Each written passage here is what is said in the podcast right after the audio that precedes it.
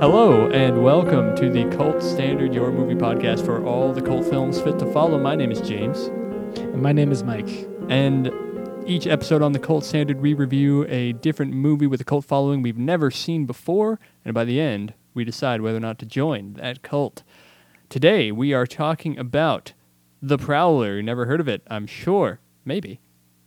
Maybe. I mean, I've never heard of The Prowler, the uh, supposed knockoff. I don't actually know if anyone was accusing it of being a knockoff, but a very a film in a very similar vein that came out that same year called My Bloody Valentine, nor the remake of said movie, My Bloody Valentine. And the reason why following that trend of movie productions is relevant is that I think working backwards from that is how you ended up arriving at at this. That is how I ended up. So I mean, I I, I don't know. I was just scrolling through movies I haven't seen, like horror movies, whatever, and then brought up My Bloody Valentine, the uh, the nineteen eighty-one film, and I was like, I remember seeing a remake, a trailer for a remake of that movie um, in three D, and I remember there was like a uh, person in a G I uniform like throwing an axe at the screen, and it was like it was gonna come through the screen. Oh my god, it's three D. Um, ah.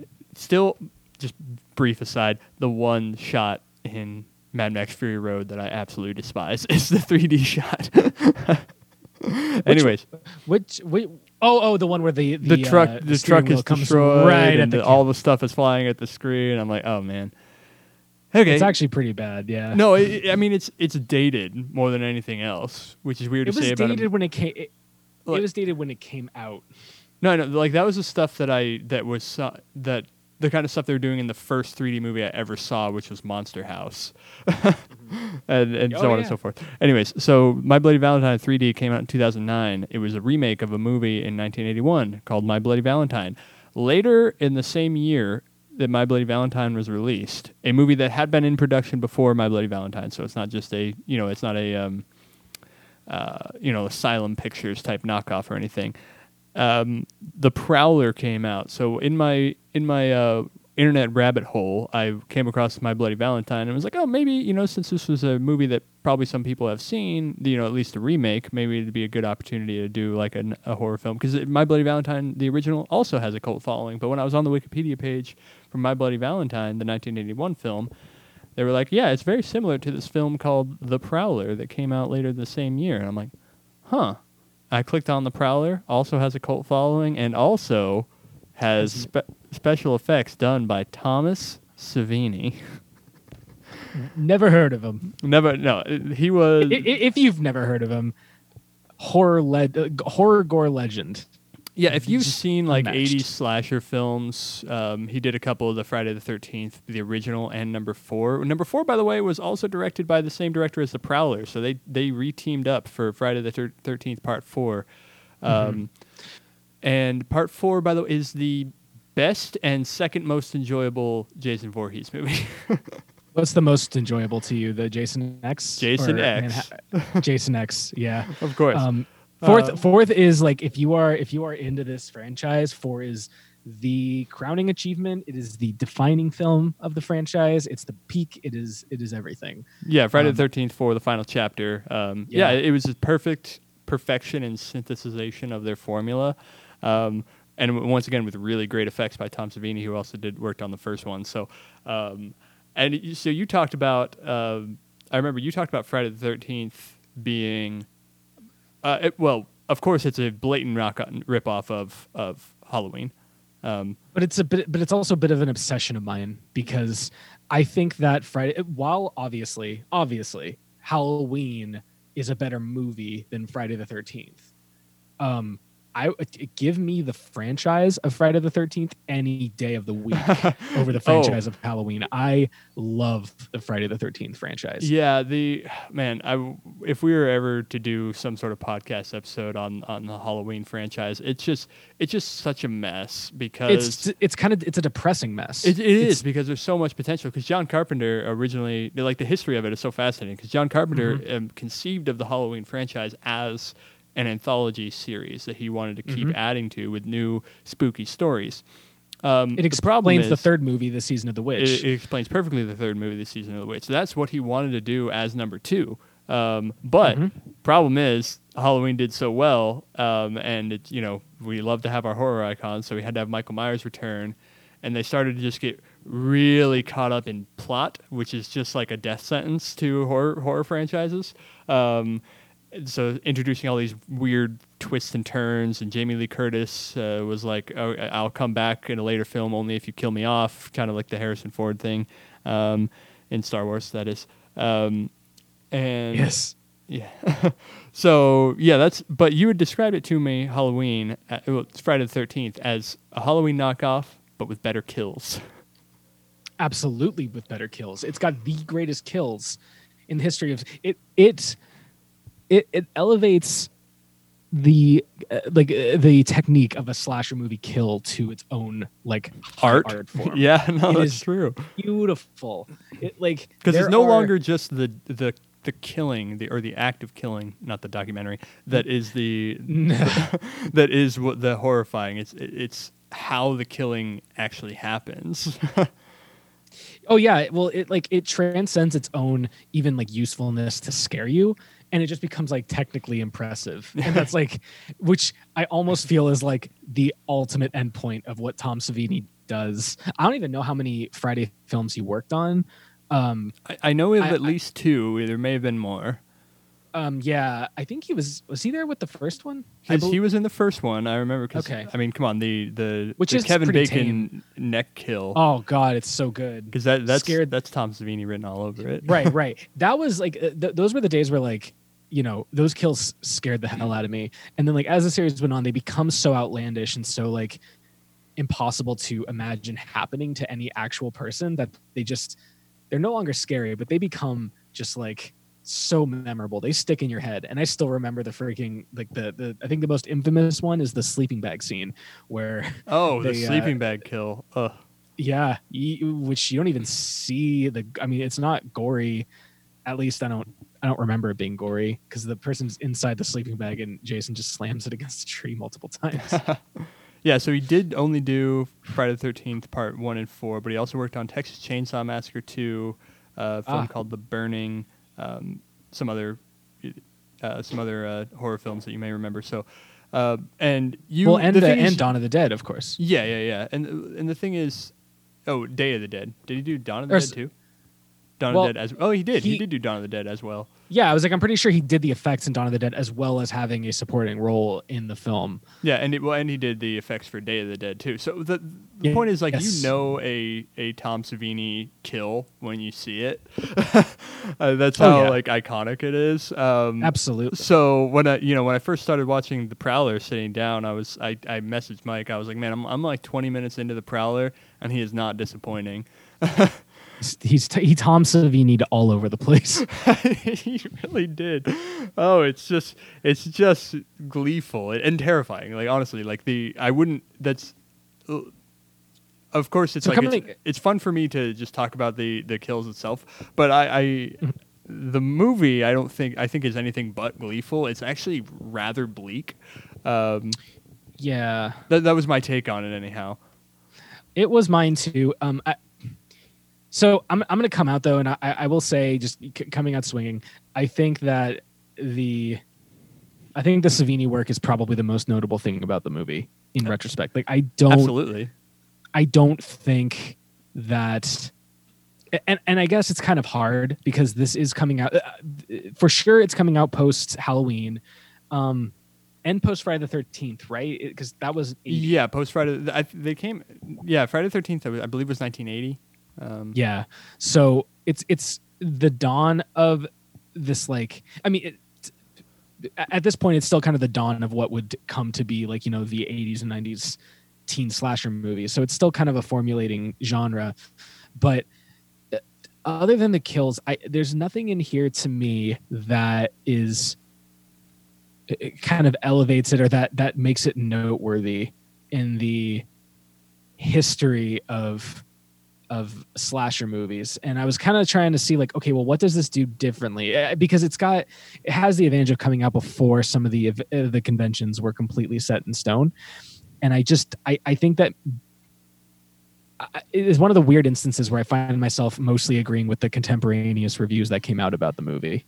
Right. Well, so yeah, I agree definitely that the uh, that the kills are the, the best part of this movie, and and the what make it most it will make it most memorable. Absolutely. Mm-hmm. Um, and I think like I'm really glad for having seen this movie purely because of that, purely to see, watch like uh, a, a genius like Tom Savini work work his magic.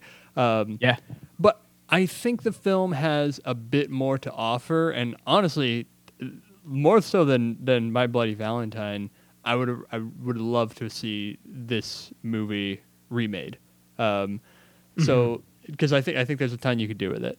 Now, the movie itself, yeah, you know, it, you know, I, I watch it. It's a slasher film. I, I think yeah. I think I think part of the, part of what holds it back in our estimation. Um, you know, I'm not I'm not trying to speak for you, but it's just my my guess yeah. is just the idea that this kind of film, we've seen it a thousand times now, whereas yeah. whereas back then we've seen it maybe five or six times. You know, sure. At that well, point, that's why so. I was like, I'm trying to be fair to it because I, I know that especially with a, a genre like this, it's kind of important to review things in context.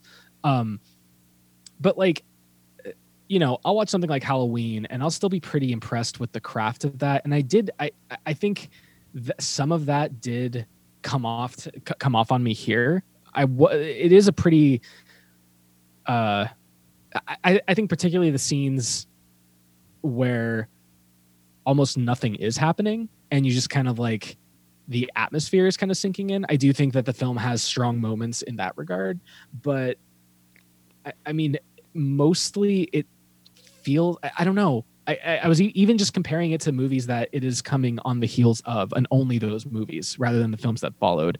It seems a little bit too in their shadow. So I I think the, the best way, well, you know, just for our, our audience right now, the the the Prowler is, the concept of the Prowler is the same concept as My Bloody Valentine, where it uh, it opens up with a with a uh, someone reading a Dear John letter, which is a letter that was sent to people, uh, to usually men deployed uh, from their significant others, saying, "Hey, I can't do this anymore," you know, bye.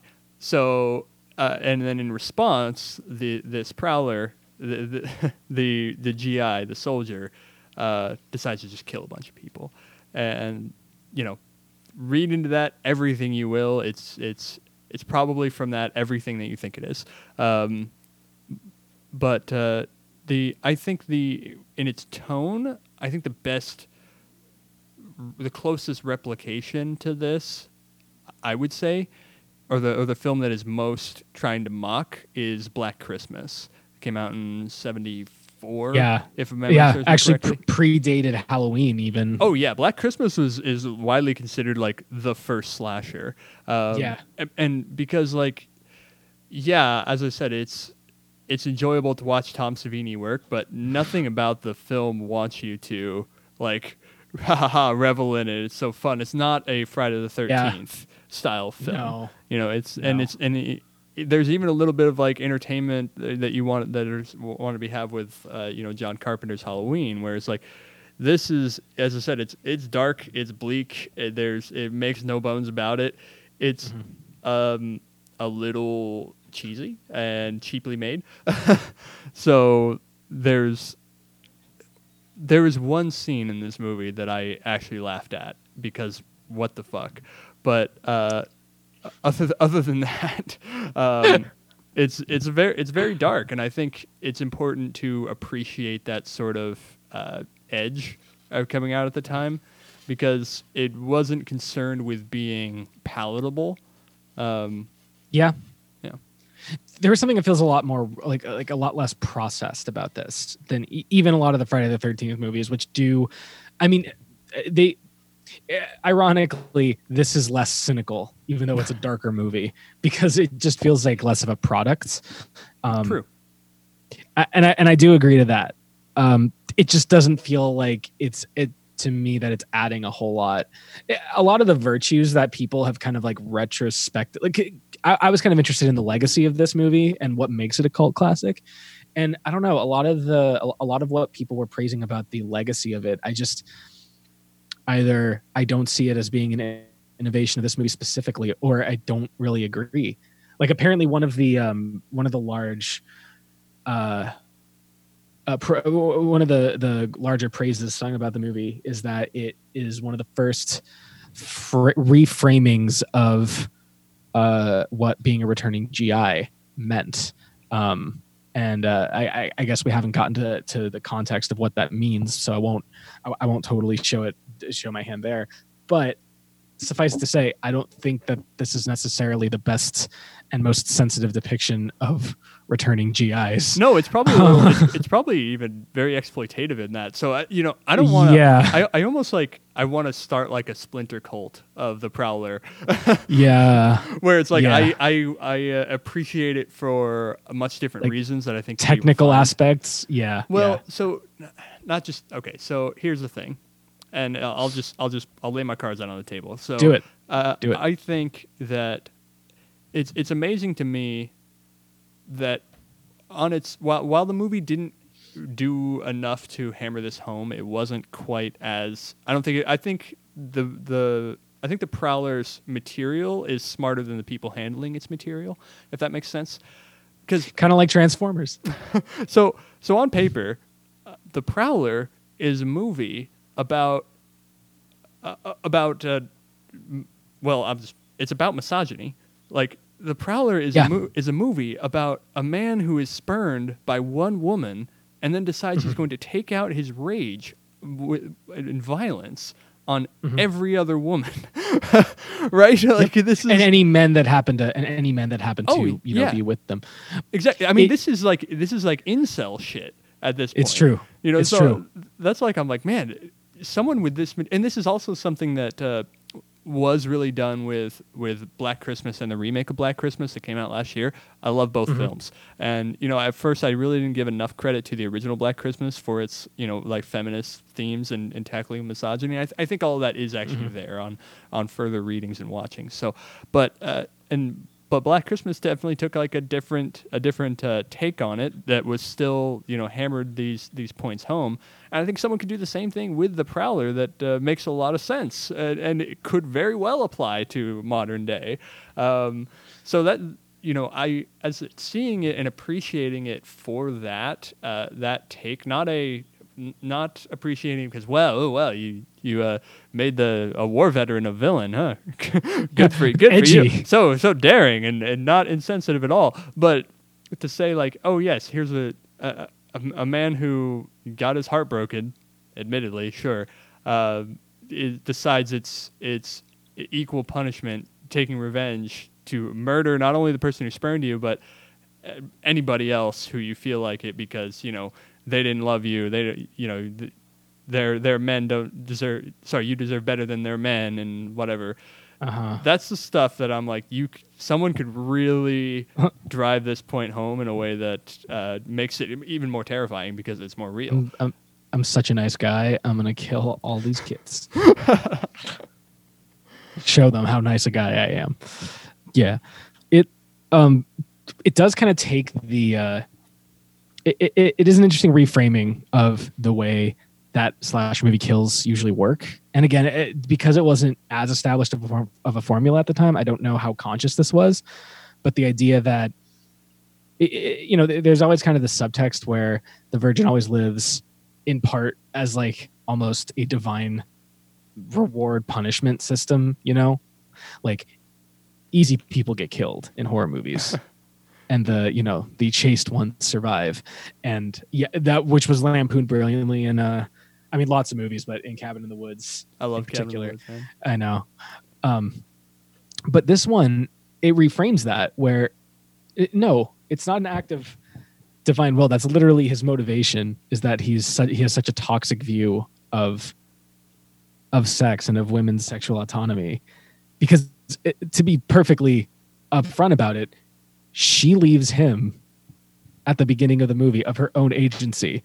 She doesn't really make bones about it. She feels bad about it. Sure. But yeah. that, that is very, is very much her decision. And, uh, and his response is to kill people, kill her and her new lover first. And then, you know, what, thirty years, how many years later? thirty-five, like, something like that. thirty-five yeah. years later. Yeah. He's to, still uh, killing re- people. He's he's he just ch- children, small animals, the innocent, doesn't matter. Just love killing. I don't know where that's from. uh, sorry, that's from Rick and Morty. Oh, damn it! Damn that's it. Uh, that's Crumbopulous, Michael. Yeah, but I, the most. You know, my my friend uh, Wyatt recently got me to convince me to watch uh, Rick and Morty, and then I just got like sucked in, and now I, I love it, and I will verbally abuse anyone who doesn't. No, I'm kidding. Uh, uh, yeah, uh, are you gonna jump on the counter at McDonald's restaurants that don't serve you Szechuan sauce? Oh God, that was a bad summary, James. Yeah, so Al- almost as bad as this summer. You know, I'm gonna bring it up in the next podcast we record too, uh, Rick and Morty. But uh, yeah, they, yeah, it's, I mean, it's a good show. Um, If you can look past the fan base and, and enjoy it for what it is, great. Um, I think there's lots uh-huh. of really fun, com- really in-depth conversations you can have about it. Mike and I already, have already had a bunch. And that mm-hmm. ends our brief aside on Rick and Morty and back to The Prowler. Because while I do think, and I, as I said, that the material is really smart, the movie itself is admittedly all over the place. Dumb. It's, yeah. it's, it's dumb. Um, it, it changes perspective so many times. I have no idea who I'm rooting for. It, it, oh like, my God! E- even the it, even the first opening scene, we go it's to the really party. Jarring. We go to the party with one couple, and we leave the party thirty seconds later with a different couple. I'm like, what? I, I I had no idea which one was supposed to be the woman who just broke up with.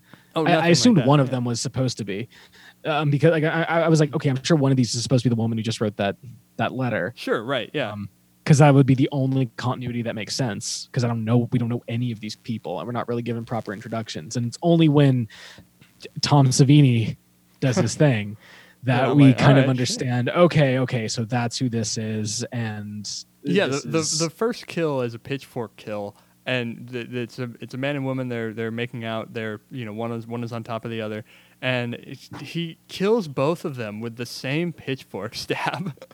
And I remember, yeah, the stab, same one. He stabs the stabs a woman in the back, or, or I think it's a yeah. He stabs a man in the back with a pitchfork, yep. and then and then I'm watching. I was like, oh, this is pretty cool. And then he like stabs it deeper and it like Pushes hits it. her, and I'm like, oh God, he, he got both. Oh yeah, yeah, yeah. Like I'm like, man, Tom Savini's not pulling any punches. But th- then we flash forward to the the present. At the time, it was like you know I think it's set in nineteen eighty, There's, and yep. so it's and once again, I have no who am I. Who is my lens in this movie? Because it, it switches. Between, there's the sheriff's deputy. There's one girl who likes the sheriff's deputy. There's another girl who likes the sheriff's deputy. Uh, you know, it's see that it that was the back part that, and forth. I'm just like, what is going on here? That that was the part that didn't bother me as much because that seemed like such a slasher movie convention. You know, like sure, that is yeah. that is just to a T. Like even Tarantino does it in uh, in Death Proof, which is. Still one of my favorite slasher movies, uh, even though is it's it's basically done entirely as a genre exercise. But I think he nails it, um, where you basically spend maybe an hour with this one batch of characters. There's not really a main. I think there's like one main, main you know, um, among them. But then after that first hour, you completely shift to a different group of characters. Only loosely related to the first one. You've never actually seen them together, and you don't know who any of them are, and you only really get to know them through situational dialogue. And I, I kind of like that, even though it is frustrating from a narrative perspective. That, that's just kind of like such a slasher movie thing. It it it, it worked for me, weirdly uh, enough. Okay, okay, that's that's fair interpretation. I think I just I, I think it lacked the follow through that uh, yeah that really helps those kind of movies. Uh, do well um yeah. and w- we've talked about this uh, I, I don't necessarily want to spoil it for you, but I'd be shocked if I needed to, because who the Prowler is could not be more obvious. from, I, I, from maybe the second maybe the, well from the first scene in, in nineteen eighty, um when they flash forward. I'm like, oh, so that's they use a Uh, so you're, you'll uh, okay. I guess if you watch the movie before seeing this podcast, you'll. I mean, you if you listen to this podcast and then watch the movie, you might be a little spoiled because I'll point it out. But they they use a line. Oh, I better get back, or else blank is going to kill me. And mm-hmm. I swear he winked at the camera. Like, ding. And at that point, it immediately put the idea in my head. I was like, oh, so he's the, he that guy's the killer. And then and then that guy goes away. He's like, oh, I'm going out of town. Have fun, Frank. I always do. His name's not Frank. I just yeah. I always, always do. Always do have fun. My God. I I just love killing. I mean, um, yeah, and it's, uh, and it, you then you start to think about it, and you're like, yeah, this guy's the right age where that would make sense. It, you know, he doesn't. I don't know. He's gonna be gone we, the we entire were, time that this killing's gonna happen. Yeah, okay. We were committing the carnal sin of uh, you know talking uh, before the uh, podcast was recording, but I, I I will repeat myself. I I never I never guess these things. I never know who did it. Um, I'm really bad at trying to anticipate any kind of surprise ending, even even ones that are not particularly surprising.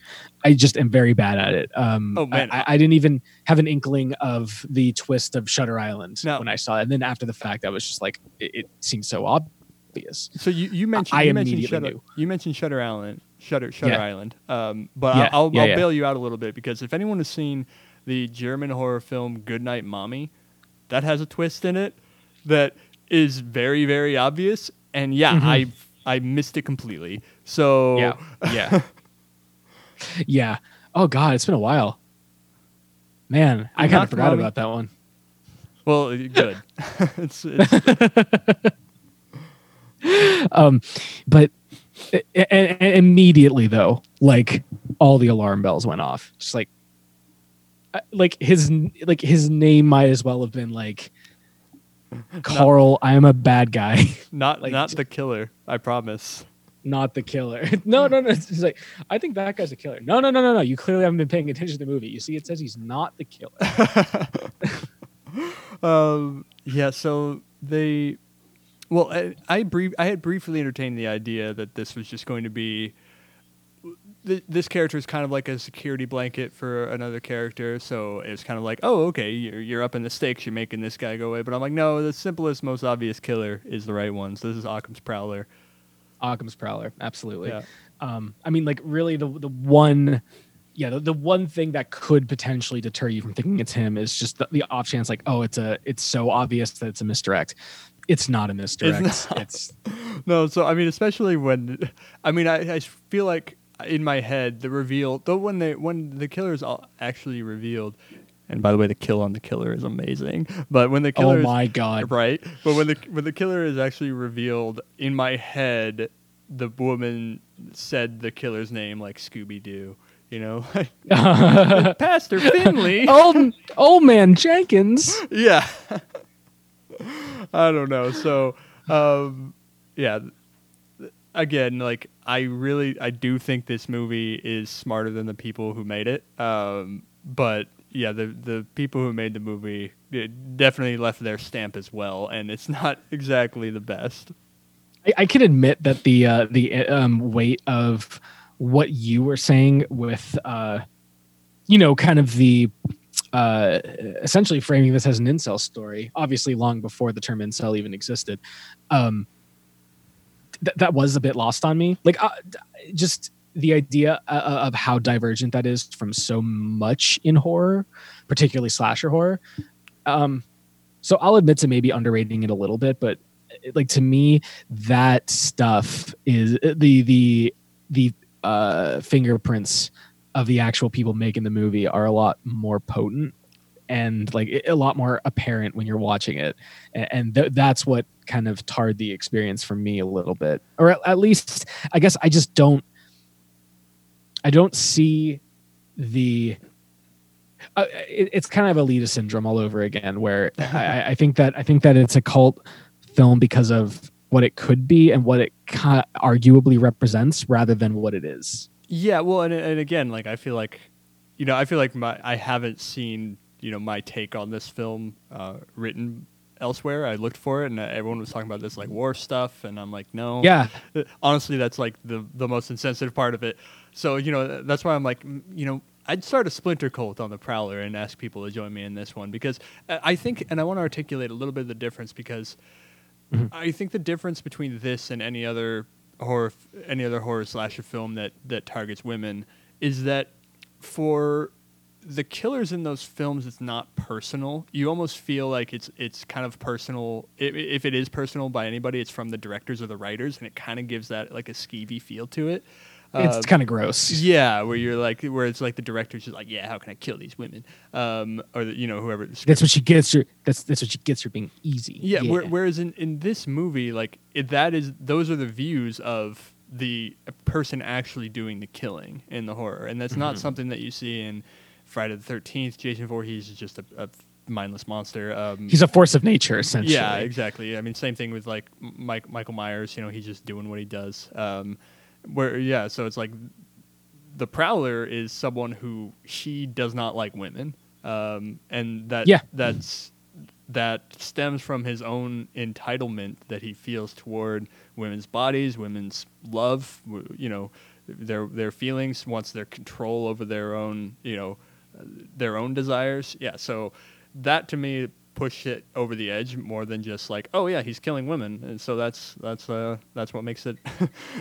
No, it's not that simple. So yeah, I, I, again, Splinter Cult. You join me in a Splinter Cult, I, I'm, I'll make it. I, I will say this too, and I don't know, uh, I don't know if we want to go all the way with revealing everything, so I'm not gonna I'm not gonna be too specific. But what I will say, I think that the d- despite how obvious it is, the casting of the incredibly obvious killer is brilliant based on who that actor is and what he's most known for. Um, I it, think it's a really well, brilliant you know, piece of casting. Here, let me. I'm gonna. I'm gonna just throw down the, the hard spoiler warning. If you haven't seen right. the movie before and you want to see the movie, you can just pause it, watch the movie, come back, because I want to hear this take in in uh, in more detail. Sure. So here okay, we are. Spoilers. We threw that down. All right. So the killer is Farley Granger's character. Um, Farley. I know. Sheriff Frazier. Sh- I know. uh, only everybody suspected that. Um, the so Farley Granger is best known for his two roles in pretty famous Hitchcock movies. Uh, the most well-known being Stranger on a Train. Um, the other one being Rope. And in both cases, he is... kind of plays a um, kind of a reluctant participant in bloody crimes in, in, in both movies, just manifested in different ways. Um, both times he is also kind of gay coded. Um, that was deliberate because Farley Granger is actually bi. Yeah. And uh, I think Hitchcock always had that, that element of subversive sexuality present in his, in, in a lot of his movies. Um, But he always kind of played this hapless, I don't want to say everyman, but definitely someone who does not belong in a world of, of crime and murder, um, being dragged into it. So typical Hitchcock stuff. So you, um, and he's, a, yeah. So you're saying his brand at that point was sort of one of like a, you know, an innocent schlep. Yeah. And I mean, at the very least too, um, I mean, those movies came out in the fifties. This came out in early eighty-one. So... or sorry, the early eighties in eighty-one. Um, so he was kind of, even at that time, pretty much considered a, a veteran actor, I, I suppose. Mm-hmm. Yeah. And seasoned. I don't know. Yeah. Seasoned. Um, known for these movies where he's kind of in close proximity to, uh, to the macabre without being a willing participant in it. And I think that is, that did add something extra to seeing him just be the unabashed murderer in this, because there's something there is something very like almost puppy dog like and innocent about Farley Granger, while he is also very close to darkness and and violence. And I did I do think that is a very inspired piece of casting. That that's uh, I I always appreciate your bringing in the uh, the historical uh, perspective from yeah, you know, yeah saying that as someone who's not well read on on classic films. So yeah, it, it just like. Seeing that he does play a great, uh, he plays someone who with a with a foot in both worlds, basically the the you know the everyday mundane world and the you know the dark seedy underbelly, and and, and I, I I would not change that casting for the world. It's just the the presentation and the and the not so subtle foreshadowing that makes it or that make it um, a pretty. underwhelming twist, I must say. Yeah, well, and, and not even that, the, the film doesn't even really give you time to reflect on that, you know? No, and it's at the very, it's, it's very it's close very to end, the end. And it, yeah, it's very close to the end and nothing like comes of it. So it's just kind of like, oh, that uh-huh. was, there's no, if you're looking for like a well spelled out explanation of, oh, this is how he was. Like, I don't even understand. There was, a, there's another character who's in a wheelchair, Major Chatham. Like, I don't understand what he was doing. I don't get it. I don't either. I kind of thought at first that the idea was like they were going to think it was him, but he's in a wheelchair.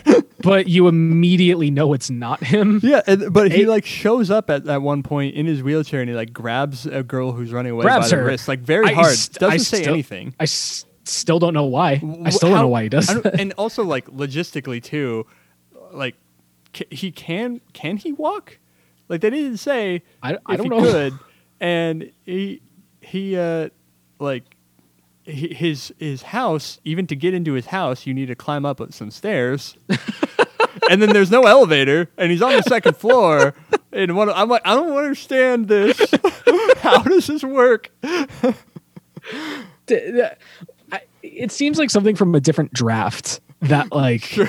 didn't get completely omitted, or like in this they, one. I don't know. Maybe they thought they could get a house with a with like an elevator that was wheelchair accessible, and they, they couldn't. They had to settle. For no, a but just house. Like even e- even the dubious like narrative reasons he's there. Like it, it seems like the idea would be to draw suspicion that like you're supposed sure. to think it's him, but then like even early in the movie, you have the Prowler chasing a character, and then like he is still chasing her, and then she runs into him in the wheelchair grabbing her. And like, yeah, I know that I know that horror characters are, you know, the the the, the slashers can kind of teleport sometimes when the plot needs to, but sure. I, I, to me that was like the, the clear impression was like it is one hundred percent not him. Yeah, well, and here's the thing too, like it was it's the the it is implied that that Major Chatham has some connection to the original victim, Rose.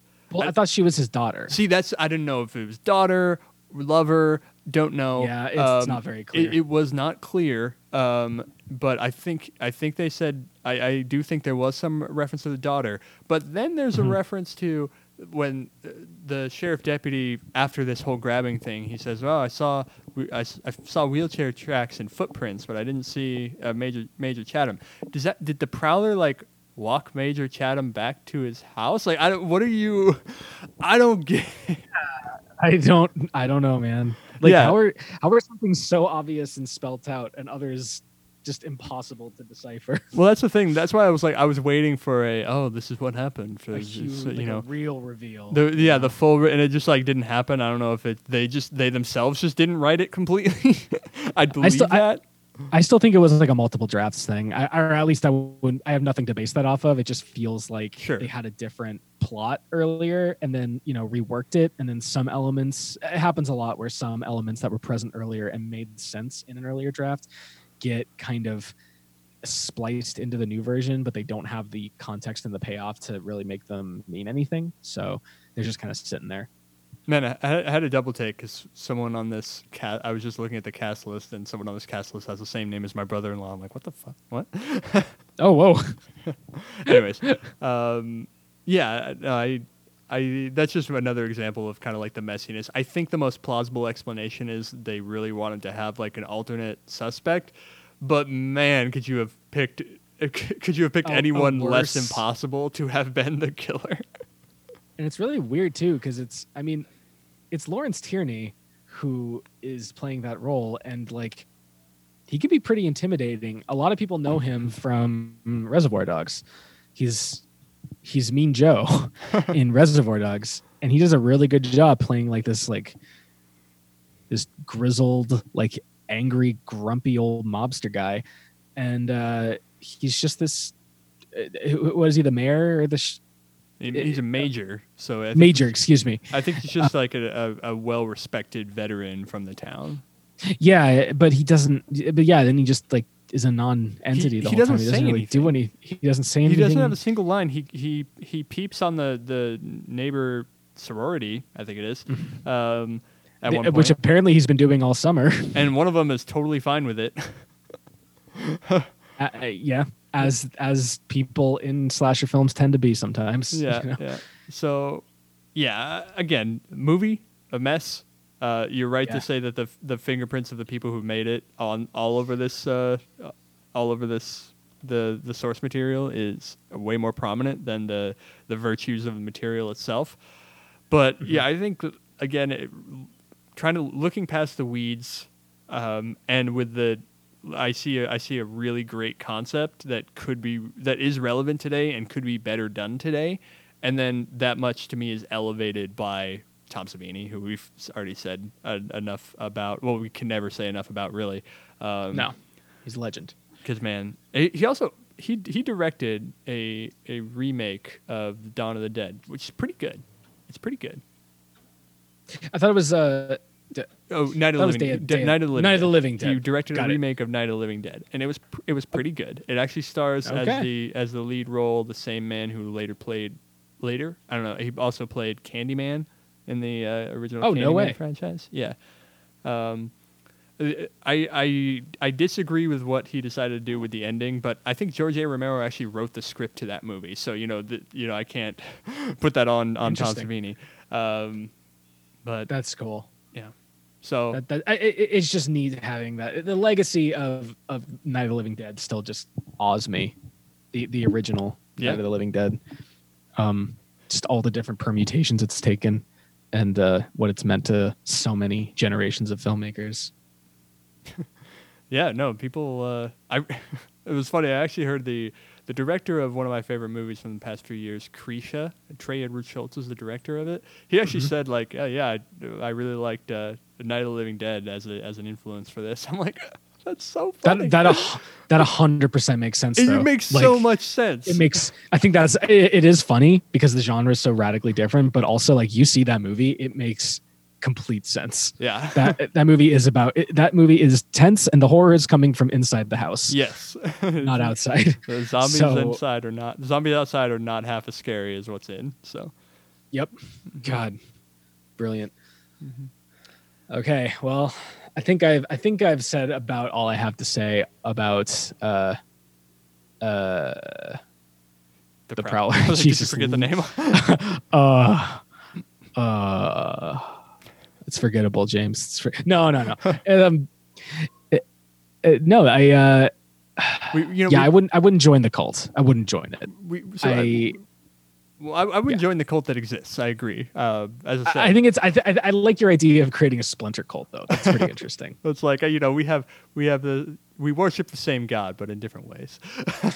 uh, well, you know, uh, uh, current uh, cited main inspiration for both of us, I think, uh, Lindsay Ellis. She she kind of had a similar thing, uh, I, I, not put into these words, but uh, get Axioms End today at a bookstore near you. I have the book. I do have the ebook. Yeah, James has the book. He t- he showed me. I have the ebook. I sent him a quip. I don't know if he got it, but I, I hope he I hope he'll understand as he re- as he reads through it. Okay. okay. Um. Yeah. Yeah. But um, she kind of had a similar thing uh, with well, it, so her her take on Transformers, the first one. Oh yeah. Is that uh, is that the screenplay needed a much better director uh, because. The screenplay very clearly is, uh, uh, you know, about Michaela being uh, Megan Fox's character being routinely undervalued and uh, not, uh, you know, and looked down upon by the men in her life, it, despite the fact that she's very capable with cars.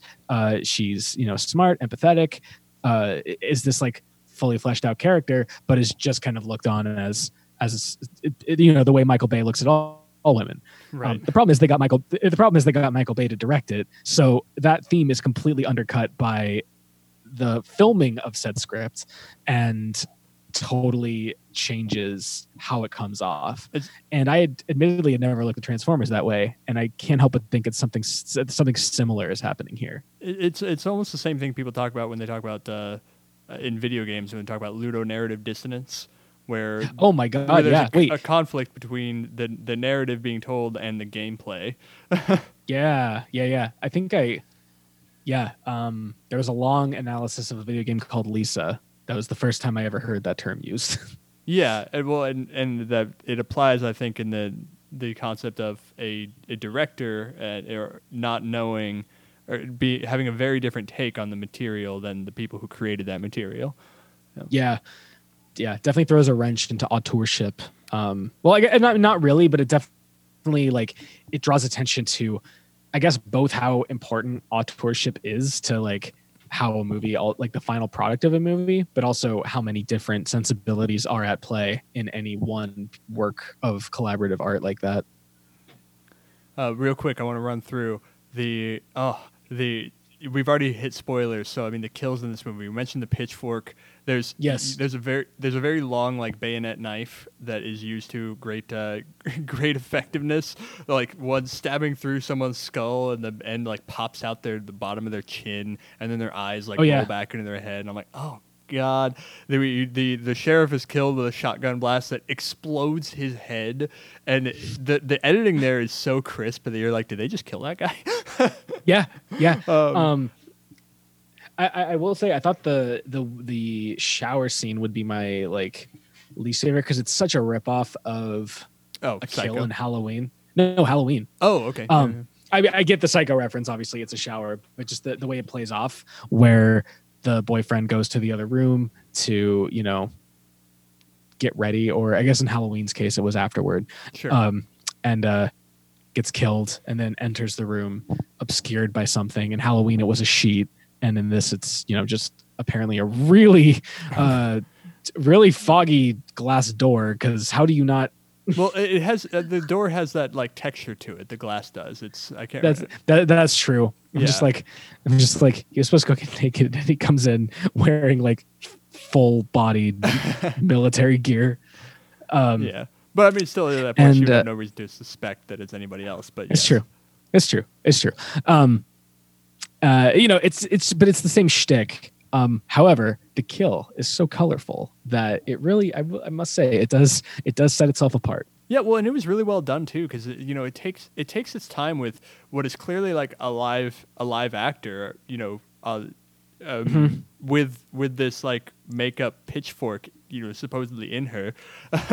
it, it spent, it it's shot like, pretty well too. Yeah. So I I, like, I I thought that was very impressive because it was it didn't try to like cut away to imply the hit. It didn't it didn't only show the the damage in one shot and then her in another shot. Like it showed the full picture. You know, it wanted it really wanted to flex its V F X muscles. So that yeah, I was like that sounds like a jab at Psycho, pun intended. Oh sure, um, but man, also the the pool scene. That's, yeah, the pool scene was the pool. The pool scene makes makes fuck all sense. Um, but man, oh god, talk about this movie in a, talk about this movie in a nutshell because it's you know the dumbest horror trope ever. It's like everyone stay inside. There's a prowler on campus, but don't worry, everything's fine. Just don't leave. And then she's out in the pool. The well, next, she, like, she had the left before the shot. announcement. She had left before uh, the okay, announcement. Okay, that was the thing there. But uh, but still, I mean, it, I think okay. I think it makes the worst sense because it's like, how did. Was he in the pool the whole time? like, like, and when he's jumping in the pool, is he like, you know, uh, swim? You know, because he, okay, so she she gets up from the pool. She tr- tried to get out, and then gets she gets kicked in the face, and then she's disoriented. She gets out, and she's trying to swim away. And the prowler comes from inside the pool to grab her, kind of like Jason out of the boat. Um, yeah, yeah. But honestly, in a it, just as iconic a way, I think the the that's the what gives you the cover of the prowler. It's it's a really cool, scary shot. But you're like, wait, did he just go for a swim? And was he like yeah. underwater the entire time, oh. where she was like looking around to see if she was safe? Like, what? Hello, hello. I the, yeah, this movie has like two different Jason scares, and, and like specifically scares that are, I believe, explicitly a callback to the last scene in the first Friday the thirteenth. Yeah. It was that and then the one at the very end. Oh, yeah, yeah. The, yeah, the... Um, in, in the shower. Where she, like, hallucinates that someone's alive still, yeah. Right. Yeah, just... I don't know. It's... And, and also, I mean... It, it, oh, this is the last thing I wanted to say about it. Uh, the, I knew there was one more thing I was forgetting. Uh, if you are not a jump scare fan, stay the hell away. Like buyer, buyer beware. Holy hell!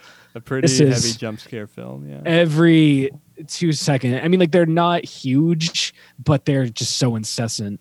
It's just like I oh, it got to me. It got to me. I'm like I'm not. I'm. It numbed me. It had like the opposite effect. I'm like I'm not scared anymore. Not that I was ever particularly scared, but at that point, like a, a, a jolting like note of music and a person coming up behind someone didn't do anything to me anymore. It's just like I, my body didn't even have that reflex.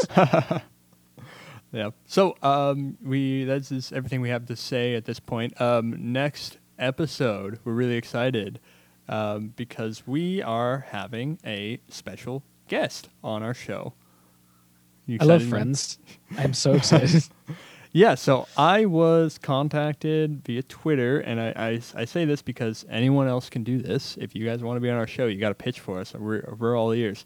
Uh, by our follower Chase Hutchinson, and he is going to he has put forward the movie Bats, which it came out in ninety-nine. Uh, so. And it has gotten a cult following. I'm not sure if it's like a so bad, so, so bad it's good type of thing, because uh, this movie got ripped apart reviews wise. That's that's what I know about it so far. But it's it's about like uh, it's kind of like an uh, animal attack movie, you know, uh, is what I gathered from it. So we kind of kind of like in in the vein of the birds, birds, eight-legged freaks, something like that, you know. Okay. Um, Yeah, that's that's what I gather from it. I could be totally wrong because I try not to give myself too much pretext with this uh, with with this show. So here we go. Uh, we're excited to have Chase on next episode. We're probably going to be sometime next week. Crossing my fingers that we get yeah. him on. And yeah, if uh, as I said, if anyone else wants to reach out to us, we're available on Twitter at Cult Standard Pod. Um, if you like this show, if you want us to keep doing it, we're going to keep doing it anyway. Um, re- leave us a review or subscribe onto Apple Pod, uh, Apple Podcasts or your podcast platform of Spotify, choice. Spotify, Google Play Podcasts. Those those reviews help us a ton. Uh, subscriptions are awesome. You can also send us an email if you want to write in that way. If you don't have the Twitters, then we're, e- we're available via email, cultstandardpod at gmail dot com. So that is that. You can find me personally at JamCozy on Twitter, although admittedly I'm taking a little sabbatical. Um, probably going to last about twenty-four hours. because Until something else pisses you off. Well, because everything is sad now, Mike. Everything Everything's sad. sad. Everyone's sad Everything on Twitter. Is sad. Um, uh-huh. Yeah, so give me like a day where I, can, I, I go on Twitter to get angry, all right? Not to cry. What's s- sentiment?